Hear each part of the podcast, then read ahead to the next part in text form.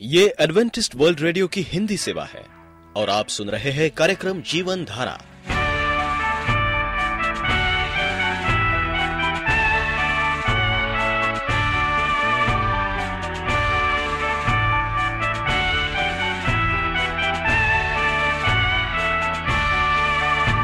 कार्यक्रम जीवन धारा सुनने वालों को मैं स्मिता और मैं अमित हमारा प्यार भरा नमस्कार।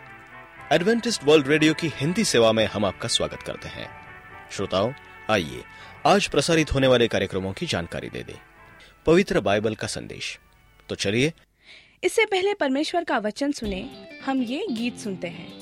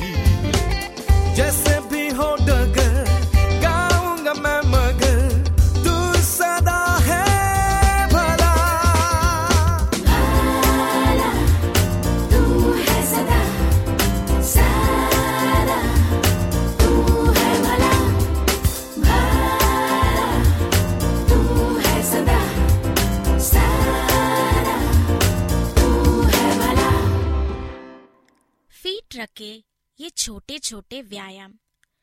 आज के व्यस्त जीवन की भागदौड़ में व्यायाम के लिए समय नहीं मिल पाता है, इसलिए कुछ क्षणों के व्यायाम अत्यंत लाभदायक है और स्वास्थ्य में अद्भुत परिवर्तन ला सकते हैं। ये कहीं भी घर पर, दफ्तर में, रेल में या जब भी समय मिले किए जा सकता है। चलो शुरू करें। एक ही स्थान की दौड़। यह एक जगह खड़े खड़े दौड़ना है। यह पंजे के बल पर करना है। एक मिनट से आरंभ करें, तीन मिनट तक चढ़ाइए। यह खुले स्थान या दरवाजे या खिड़की के सामने करें। तौलिए से घर्षण। स्नान के बाद तौलिए से कुछ सेकंड प्रत्येक अंग को पोछना और घर्षण करना एक अत्यंत लाभदायक संक्षिप्त व्यायाम है। श्वास और प्राणायाम विधि। इसमें एक, दो, तीन, चार, पाँच ऐसे गिनती करते लंबी सांस लीजिए। फिर एक, दो, तीन, चार, पाँच तक सांस छोड़िए। इस प्रकार धीरे धीरे 10 से 12 बार करें। यह विधि लेटे लेटे बैठे या खड़े रहकर भी की जा सकती है। कम से कम इसे बंद कमरे में न कीजिए। यह पूरे शरीर को उत्साह से भर देता है।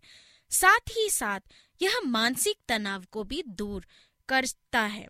सिंहासन या सिंह बुंत्रा पैरों को पीछे रखकर तन कर बैठिए। जीप को यथाशक्ति बाहर निकालिए। यह मुख की कांति और सुंदरता बढ़ाता है। उल्टे सो जाइए। हाथों को कमर के ऊपर रखिए। इसमें आगे से ऊपर उठिए और पीछे से पैरों को भी यथाशक्ति उठाइए। गर्दन के व्यायाम। गर्दन को नीचे, सीने तक ऊपर और नीचे करिए। इसे दाएँ, बाएँ भी घुमाइए। यह आठ से दस बार करिए। मुँह के जबड़ों को पूरा खोलना और बंद करना भी एक ऐसा संक्षिप्त व्यायाम है, जो कि गर्दन के ऊपरी सभी अंगों को लाभ पहुंचाती है। अपनी रीढ़ की हड्डी को सीधा रखने का प्रयास रखें। बैठे, खड़े रहने और चलते मेरुदंड सीधा सट्टा रखना चाहिए। पेट पर नाभि के आसपास हाथ फेरना भी एक संक्षिप्त व्यायाम है।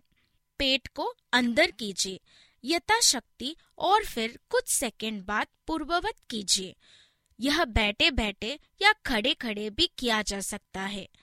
एक ही पाव पर भारी भारी से खड़ा रहना भी एक अच्छा व्यायाम है। यह पैरों को मज़बूत करता है और पेट को शक्ति देता है। बाहों को पूरी तरह फैलाइए, नीचे झुकाइए और आगे बढ़ाइए, ऊपर उठाइए। मालिश करना भी एक प्रकार का लाभदायक व्यायाम है। सप्ताह में एक बार मालिश कर सकते हैं। इन व्यायामों को एक लय में धीरे धीरे करना है।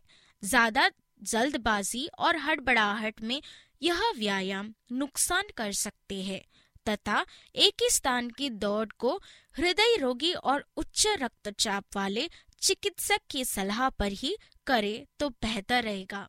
आप एडवेंटिस्ट वर्ल्ड रेडियो का जीवन धारा कार्यक्रम सुन रहे हैं। यदि आप पत्राचार द्वारा यीशु के जीवन और उनकी शिक्षाओं पर या फिर स्वास्थ्य विषय पर अध्ययन करना चाहते हैं तो आप हमें इस पते पर लिख सकते हैं। हमारा पता है। वॉइस ऑफ़ प्रोफेसी ग्यारह हेली रोड नई दिल्ली एक एक शून्य शून्य शून्य एक इंडिया। दुख और सुख। प्रिय रेडियो मित्रों प्रभु यीशु मसीह के मधुर और सामर्थी नाम में आपको भाई मोनिस माधो का ढेर साला सलाम। दूसरा क्रंथियो, चार सत्रह में, पवित्र बाइबल में हम देखते हैं, क्योंकि हमारा पल भर का हल्का सा क्लेश हमारे लिए बहुत ही महत्वपूर्ण और अनंत महिमा उत्पन्न करता है। और हम तो ऐसी देखी हुई वस्तुओं का नहीं, परंतु अनदेखी वस्तुओं को देखते रहते हैं, क्योंकि हम देखते हैं कि अनदेखी वस्तुएँ जिन्होंने हमें देखा नहीं है, वो परमेश्वर हमें देने वाला है। क्योंकि देखी हुई वस्तुएँ थोड़ी ही दिन की है, परंतु अनदेखी वस्तुएँ सदा बनी रहती है। दूसरा क्रंथियो चार, अठारह। यदि हम दुखों और परेशानियों से गुजर रहे हैं, तब भी हम जीवन को आनंद के साथ जी सकते हैं और उसका वास्तविक अर्थ समझ सकते हैं। जब हम दुखी हो तो परमेश्वर को याद रखें। यही जीवन का सारा सार है। मूसा, जब इसराइलियों को उनकी गुलामी से छुड़ाकर मिस्र से निकाल कर लाया तो रास्ते में उन्हें विशाल लाल समुद्र पार करना पड़ा, जो उनके लिए पार करना मुश्किल ही नहीं ना मुमकिन था। मूसा ने जब देखा कि आगे समुद्र है और पीछे फिरौन की सेना दौड़ी चली आ रही है, उसके पास समुद्र को पार करने के अलावा कोई विकल्प नहीं था। वो बहुत परेशानी में घिरा हुआ था। वो सोच रहा था कि अगर उसने समुद्र पार नहीं किया तो पीछे आती फिरौन की सेना फिर से सारे इसराइलियों को गुलाम बना लेगी। अभी तक इसराइलियों ने मिस्र में रहकर बहुत यातनाएँ सही थी। आज जो छुटकारे का समय आया है, उसे वे कैसे खो सकते हैं? विपत्ति ने उन्हें एक बार फिर घेर लिया। मूसा इसराइलियों को मिस्र की गुलामी से छुड़ा तो लाया था, परंतु अब उनकी ओर आते हुई मिस्री सेना से वो उन्हें कैसे बचाएगा? उनके लिए ये बड़ी मुश्किल की घड़ी थी। तभी उसे याद आया परमेश्वर ने इज़राइलियों को अपनी संतान कहा है। तो वो उनकी रक्षा क्यों ना करेगा? हाँ मेरे दोस्तों, परमेश्वर ने भी हम सबको अपना संतान कहा है और वो हमारी रक्षा ज़रूर करेगा। हम बाइबल में देखते कि यह सोचकर मूसा ज़ोर से चिल्ला उठा, हे परमेश्वर, रक्षा कर। उसकी पुकार को सुनकर परमेश्वर का हाथ उठा और तेज हवा के साथ समुद्र का पानी बीच में से दो भागों में बढ़ गया। आज यदि हम परेशानियों में हैं और परमेश्वर को पुकारे बगैर चाहे कि हम उनसे उबर जाए, ऐसा संभव नहीं है। वो तो हमारी सहायता के लिए निरंतर तैयार रहता है। आज हम ही हैं जो उसे एक बार भी नहीं पुकारते हैं कि, हे परमेश्वर, हमारी सहायता कर, हमारी सुधी ले मूसा ने जब परमेश्वर को पुकारा तो प्रभु ने समुद्र के बीच में से ऐसा रास्ता निकाला कि सभी इसराइली उसमें से होकर समुद्र पार चले गए और मिसी सेना से बच गए। एक दिन इसराइली चलते चलते ऐसी जगह पहुँचे जहाँ उनके लिए पीने का पानी नहीं था। प्यास के कारण उनका गला सूख रहा था। बच्चे, बूढ़े, जवान सभी पानी के लिए तड़पने लगे, लेकिन पीने का पानी उन्हें कहीं नहीं मिला।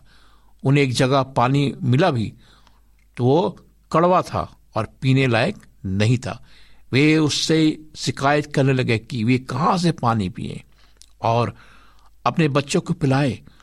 मूसा के सामने एक बार फिर परेशानियों का पहाड़ खड़ा था, परंतु उसने अपने पुराने अनुभव के आधार पर, परमेश्वर पर अपना भरोसा बनाए रखा कि वही उनको पानी पिलाएगा।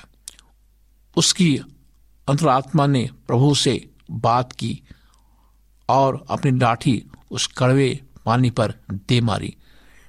ये क्या हुआ कि वो पानी जो पीने लायक नहीं था, वो मीठा हो गया और सब इसराइलियों ने उससे अपनी प्यास बुझाई। जब हम अपनी परेशानियों में प्रभु को पुकारते हैं तो वो हमारे लिए उसका समाधान भी खोज निकालता है। दुख और परेशानियों में ही जो हम उसके चमत्कार, उसकी महिमा को देख सकते हैं। इस संसार में हमारे जीवन में रुकावटें ही रुकावटें हैं। उसके पीछे दुखों की एक लंबी लिस्ट है। ऐसे समय ही वो हमें याद दिलाता है कि हम उसकी सामर्थ्य को अपने जीवन में ग्रहण करें। ये हमारे लिए कितने बड़े सौभाग्य की बात है कि हम दुखों के बीच में भी परमेश्वर को कम से कम याद तो करते हैं। खुशियों में कब हम उसे याद करते हैं, उसे जीवन में स्थान देते हैं, सुख और विलासिता के जीवन में कौन उसे याद करता है?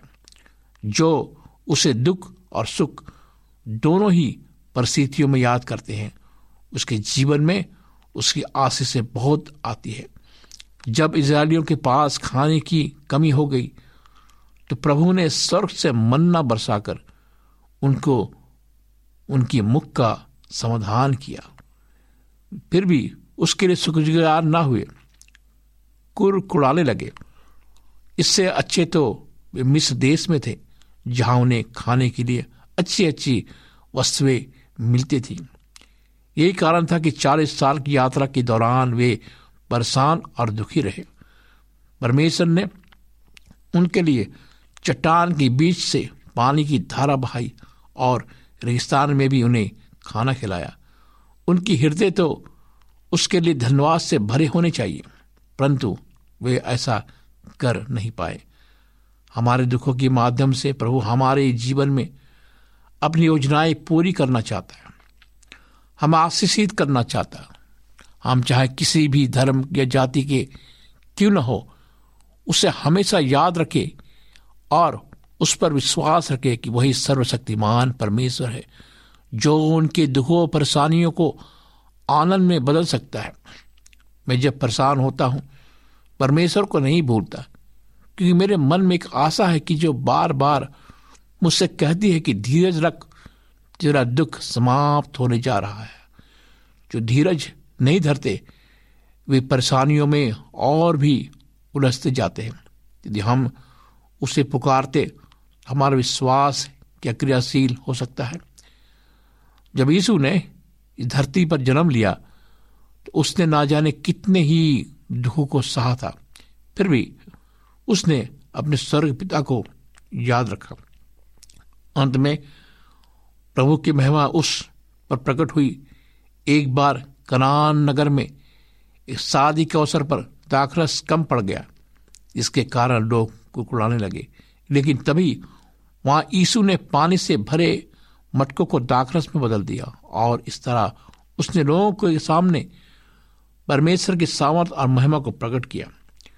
जब भी हमारे जीवन में दुख आए या हमें किसी चीज़ की आवश्यकता हो तो ये हमारे लिए अच्छा सुअवसर होगा कि हम प्रभु को याद करके अपने जीवन में एक चमत्कार देखें। यदि हम प्रभु की महिमा को देखना चाहते हैं तो हम अपने जीवन के दुखों से ना घबराएँ, परंतु उन चुनौतियों का विश्वास और भरोसे के साथ सामना करें और प्रार्थना करते रहे।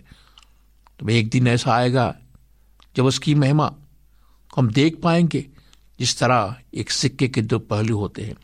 ठीक उसी तरह हर दुख के पीछे खुशियाँ भी छिपी होती है। बस उन्हें ढूँढने की आवश्यकता है। वचन कहता है, धर्मी पर बहुत सी विपत्तियाँ पड़ती है। परंतु यह उसको सबसे मुक्त करता है। भजन संहिता चौंतीस, उन्नीस में परमेश्वर की यह प्रतिज्ञा है। जब हम परमेश्वर के रास्ते पर चलते हैं तो शैतान को यह सहन नहीं होता और वह हमारे जीवन की रुकावटें पैदा करता है। हमारे आत्मा को दुख के सागर में डुबो देता है। वो कभी ना भूले कि ऐसा समय में भी परमेश्वर आपके साथ रहता है। आप उसे दिल से पुकार करते देखे। वो अवश्य आपकी सहायता करेगा। जब लाजर बीमार पड़ा तो उसके सभी संगी संबंधी दुखी थे। एक अच्छा व्यक्ति मर गया। उन्हें यीशु को बुलाया कि वे जानते थे कि अद्भुत कार्य कर सकता है। बीमारों को जिलाता है परंतु उस दिन वो ना आया अब तो मानो, उसकी बहनों पर दुख का पहाड़ टूट गया। अब उसको मरे दो दिन बीत चुके थे। उसकी देह से बदबू आने लगी थी।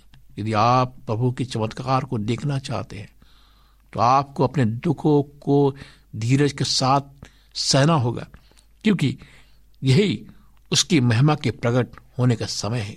तीसरे दिन यीशु लाजरस के घर आया और उसकी कब्र के पास गया, जहाँ उसकी मृतक शरीर को रखा गया था। वो ज़ोर से चिल्लाया, हे लाजर, बाहर निकल जा।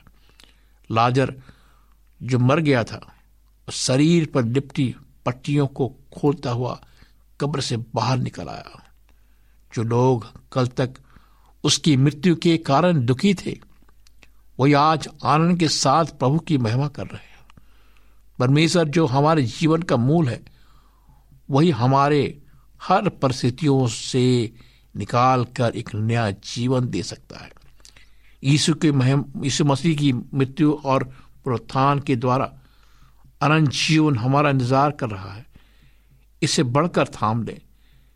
इसे अपनी पुस्तक में लिखता है, जो यहवा की बाट जोते हैं, वे नया बल प्राप्त करते जाएँगे। विकावों के समान उड़ेंगे।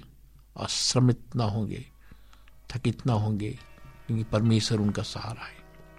मेरे दोस्तों, मैं आपसे कहना चाहता हूँ, अगर आज दुखी है, उदास है, परमेश्वर के पास आए और देखिए, परमेश्वर आपको एक नया जीवन देगा।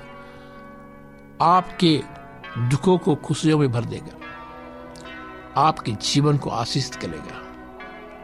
आप कही हे मेरे परमेश्वर, मेरी रक्षा कर, क्योंकि मैं तेरा सुसमाचार का प्रचार करने के लिए यहाँ आया हूँ। मेरे दोस्तों, ये हमारी प्रार्थना होनी चाहिए। मसीह के जो सेवक हैं, यही प्रार्थना करते हैं कि परमेश्वर हमें संकट के दिन से मुझे छुड़ाएगा।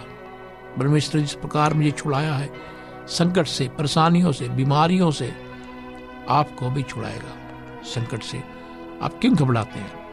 शैतान आप कुछ नहीं कर सकता। फिर आपको धीरज धरना है। शैतान का सामना करना है वचन के द्वारा, प्रार्थना के द्वारा, उपवास के द्वारा। क्या आप तैयार हैं तो आइए हम प्रार्थना करें। जीवित पिता परमेश्वर, आज हम प्रार्थना करते खुदावन, अपने सुनने वाले श्रोताओं के लिए, खुदावन। उनके दुखियों को, जो दुखी है, खुदावन, जो बीमार है लाचार है खुदावन तो उनको चंगाई दे। और वो जो आज इस कार्यक्रम को सुन रहे हैं खुदावन हम चाहते हैं कि उन पर बड़ी आशीष का हाथ हो।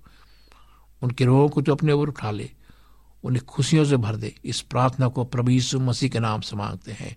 आमीन। मित्रों, अगर आप मुझे पत्र लिखना चाहते हैं, मुझसे फ़ोन पर बात करना चाहते हैं, अगर आपके पास कोई ऐसी समस्याएँ हैं, बीमारी है तकलीफ़ है, आप मुझे फ़ोन करें। मैं आपके लिए प्रार्थना करूँगा। मेरा नंबर लिखें। मेरा नंबर है नौ छ आठ नौ दो तीन एक सात शून्य दो। नौ छ आठ नौ दो तीन एक सात शून्य दो। मेरा ईमेल आईडी है Morris A W R at Gmail dot com. Morris M O R R I S A W R at Gmail dot com. हमारे कार्यक्रम को सुनने के लिए आपका धन्यवाद। परमेश्वर आपको आशीष दे। Thank you.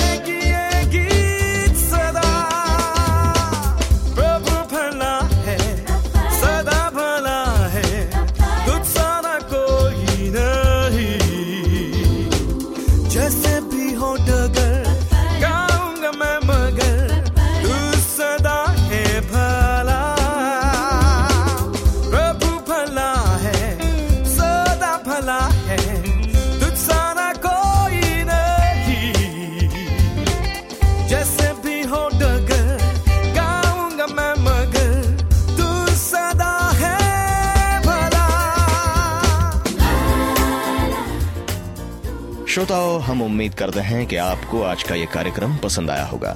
यदि आपका कोई प्रश्न या सुझाव हो तो हमें अवश्य लिखिए। हमें आपके पत्रों का इंतज़ार रहेगा। हमारा पता है कार्यक्रम Jeevan Dhara Adventist World Radio post box सत्रह पुणे चार एक एक शून्य शून्य एक महाराष्ट्र इंडिया। पता एक बार फिर नोट कर ले।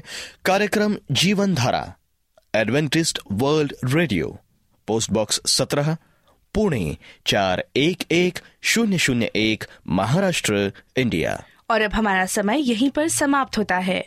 इसी समय इसी मीटर बैंड पर आपसे फिर भेंट होगी। तब तक के लिए मैं स्मिता और मैं अमित हमें आज्ञा दीजिए। प्रभु आपको आशीष दे।